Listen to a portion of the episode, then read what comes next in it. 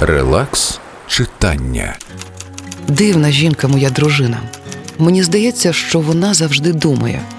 Пише дисертацію думає, порається на кухні думає. І водночас вона весь час почуває. У мужчин це роздільніше. Я, якщо вже думаю, то я думаю. Гляну на неї, почуваю. А вона думає і почуває одночасно. Може, тому і така вибухова, бо в ній зразу два детонатори. Вона з тих рідкісних жінок, які не вміють звикати ні до побуту, ні до любові, ні до ситуації у суспільстві, ні до чого. Бунтує і все. Іноді я її не розумію. Втім, жінка як музика, її можна любити, навіть не дуже розуміючи. Ліна Костенко. Записки українського самошедшого. Релакс читання.